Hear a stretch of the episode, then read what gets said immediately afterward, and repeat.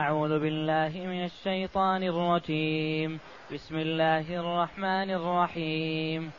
ومن يشاقق الرسول من بعد ما تبين له الهدى ويتبع غير سبيل المؤمنين نوله ما تولى ونصله جهنم وساءت مصيرا.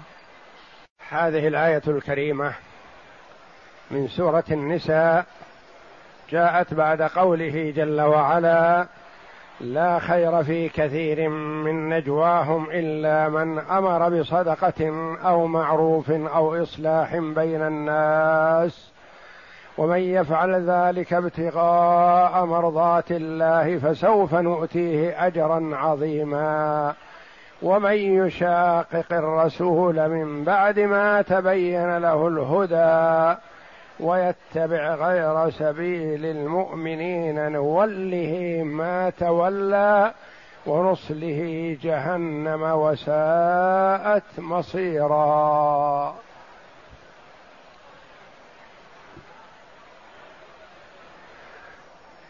بعدما ذكر جل وعلا من يستحق على الله جل وعلا فضلا منه وإحسان الأجر العظيم بالامر بالصدقة والمعروف والإصلاح بين الناس والسعي فيما يتعدى نفعه. وليس عملا خاصا به بل يتعدى نفعه. ذكر جل وعلا من هو بعكس ذلك من هو معاد للرسول وناء عنه. بعدما ظهر له الحق وبان. وإنما عاند بعدما تبين له الحق. فالمشاقة هذه مشاقة عناد وكبرياء وبعد عن الحق. وهل هذه الآية خاصة؟ في طعمة الأبيرق وقومه أم هي عامة؟ قولان للمفسرين رحمهم الله تعالى. منهم من قال هي خاصة ومنهم من قال عامة. وحتى عند من قال إنها خاصة يقال العبرة بعموم اللفظ لا بخصوص السبب. ورد أن طعم هذا بعدما تبين أمره وهم الرسول صلى الله عليه وسلم بقطع يده هرب إلى مكة. وسرق في مكة. ثم طرد. فذهب إلى الشام. والتقى بأعداء له فقتلوه. وأنه كفر بالله. بعدما تبين له الحق. فنزلت في هذه الآية ومن يشاقق الرسول من بعد ما تبين له الحق. يعني كان على الإسلام وتبين له أن الإسلام خير وأنه يدعو لكل خير لكنه سرق وظن أنه يختفي ولا يدرى عنه. وفعلا شهد معه قومه بأنه لم يسرق وأن السارق غيره. وأراد الرسول صلى الله عليه وسلم أن يبرئه من السرقة على رؤوس الأشهاد. فأنزل الله جل وعلا عليه الآيات المبينة لأنه هو السارق. فهم الرسول قطع يده لسرقته فهرب. إلى أين؟ إلى بلاد الكفر إلى مكة قبل فتحها. فاستضاف شخصا من أهل مكة وأمنه فسرق منه. فهموا بقتله فقال صاحب المال أنا متنازل له لأنه ضيف عندي. فطرده. وذهب إلى الشام وسرق من هناك ثم قتل. فهو في حال تعاسة وشقاوة والعياذ بالله لأنه أعرض عن الحق وهو الذي جنى على نفسه.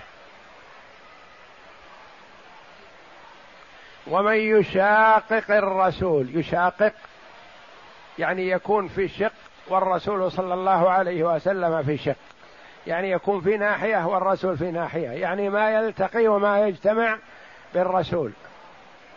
ومن يشاقق الرسول من بعد ما تبين له الحق فالله جل وعلا يمقت من كفر وارتد بعدما ظهر له الحق وبان. وأما من كفر وعاند بناء على جهله بالحق فهذا قد يهدى إلى الحق يهديه الله جل وعلا إلى الحق كما هي حال كثير من كفار قريش. كانوا على الكفر وعلى معاندة النبي صلى الله عليه وسلم فلما أظهره الله جل وعلا عليهم واراهم الله جل وعلا من الآيات ما تطمئن إليه القلوب آمنوا. فعفى الله جل وعلا عنهم. فالإسلام يجب ما كان قبله.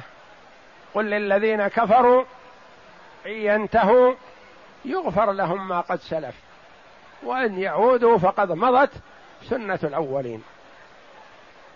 لكن الجرم الشديد لمن تبين له الحق ثم تركه وأعرض عنه.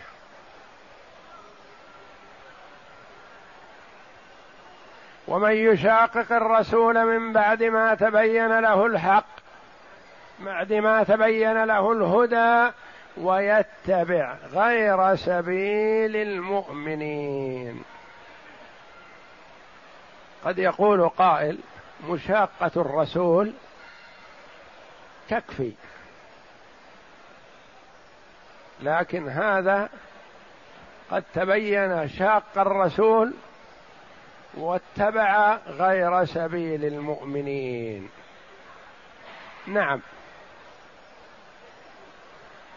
في حياة النبي صلى الله عليه وسلم شاقه في ما بعد وفاة النبي صلى الله عليه وسلم إذا عاند ورد الآيات القرآنية والأحاديث النبوية الصحيحة. هذا شاق الرسول. لكن قد يكون إجماع للمسلمين على أمر من الأمور بدون أن يكون هناك دليل من الكتاب والسنة. والله جل وعلا عصم هذه الأمة من أن تجتمع على ضلالة. لا تجتمع هذه الأمة على ضلالة. والله جل وعلا قد عصمهم. فهذا الذي عارض المؤمنين وخرج عن إجماعهم يكون اتبع غير سبيل المؤمنين. ولا يدخل في هذا المجتهد من علماء المسلمين. إذا خالف الأكثر لأن الإجماع لا بد أن يكون من الكل. لكن الجمهور رأوا أمرا من الأمور مثلا آخر من علماء المسلمين خالفهم التماسا للحق وتحريا للصواب. فلا يدخل في هذه الآية. وإنما الذي يدخل هو من اتبع غير سبيل المؤمنين اتخذ طريقا غير طريق المؤمنين أو تعبد على غير هدى. فالله جل وعلا توعد من اتصف بهذه الصفة قال نوله ما تولى. يتركه الله جل وعلا ويكله إلى نفسه فيهلك. يوليه ما تولى إن كان تولى صنما أو معبودا بغير حق غير الله أو نحو ذلك فالله جل وعلا يتركه وشأنه يكله إلى نفسه. أو يكله إلى من توكل عليه. نوله ما تولى. هذا في الدنيا. وفي الدار الآخرة ونصله جهنم. والصلي هو أن يكون على النار يقلب على النار ويتصلى عليها مثل ما إذا صلى اللحمة أو نحو ذلك على النار أو الذي يتصلى في النار يعني يستدفع يقدم عليها ويتأخر ويقرب ويتأخر وهكذا هذا متوعد بالنار والعياذ بالله في نار جهنم يجعله الله جل وعلا كذلك في النار أبد الآبدين. ونصله جهنم وساءت مصيرا ساءت جهنم مصيرا لمن عصى الله جل وعلا وشاق الرسول واتبع غير سبيل المؤمنين. أخذ بعض العلماء رحمهم الله ومنهم الإمام الشافعي رحمه الله حجية الإجماع وأنه لا يجوز لأحد الخروج عنه. لأن من خرج عن الإجماع قد اتبع غير سبيل المؤمنين. ومن المعلوم أن الإجماع إذا كان جميع علماء الوقت اتفقوا عليه. هذا يعتبر إجماع ولا يجوز الخروج عنه.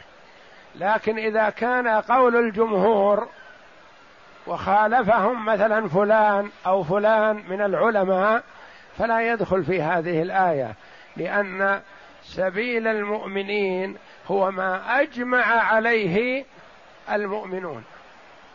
الشيء الذي لم يجمع عليه المؤمنون قد يكون قول القليل أقرب إلى الصواب من قول الكثير والله أعلم. وهو جل وعلا أعلم بالحق. لكن النهي والتأكيد على مخالفة الإجماع. ومن المعلوم أن الإجماع سواء كان في عصر الصحابة رضي الله عنهم أو من بعدهم إذا اتفق الكل اتفق أهل العصر على شيء ما فلا تجوز مخالفته. لكن إذا كان مجال بحث موضوع ما وخالف فيه واحد أو اثنان أو ثلاثة أو عشرة ما يعتبر هذا اتباع غير سبيل المؤمنين لأنه ما صار إجماع إلى الآن وإنما يوصف بالإجماع إذا اتفق عليه الكل فلا يجوز لأحد أن يعارضه ولا أن يخرج عنه لأنه إن فعل فهو متوعد بهذا الوعيد أقرأ. وقوله تعالى ومن يشاقق الرسول من بعد ما تبين له الهدى أي ومن سلك غير طريق الشريعة التي جاء بها الرسول صلى الله عليه وسلم فصار في شق والشرع في شق وذلك من وذلك عن عمد منه بعدما ظهر له الحق وتبين له واتضح له. وقوله تعالى ولهذا والله أعلم صار نفاق أهل المدينة المنافق منهم أشد ظلما وعداوة لله ولرسوله من نفاق غيرهم لأنهم اطلعوا على البراهين الصادقة البينة الواضحة التي تدل على صدق رسول الله صلى الله عليه وسلم. ولهذا مقتهم جل وعلا لنفاقهم لكونهم ردوا الحق مع وجود البراهين البينة الدالة على صدقه. نعم. وقوله تعالى ومن يتبع ويتبع غير سبيل المؤمنين هذا ملازم للصفة الأولى ولكن قد تكون المخالفة لنص الشارع وقد تكون لما اجتمعت عليه الأمة فيما علم اتفاقهم عليه تحقيقا. فإنه قد, فإنه قد ضمنت لهم العصمة في اجتماعهم من الخطأ تشريفا لهم وتعظيما لنبيهم. وقد وردت أحاديث صحيحة كثيرة في ذلك ومن العلماء من ادعى تواتر معناها. والذي عول عليه الشافعي رحمه الله في, في الاحتجاج على كون الإجماع حجة تحرم تحرم مخالفة هذه الآية حجة تحرم مخالفته. هذه الآية الكريمة بعد التروي والفكر الطويل.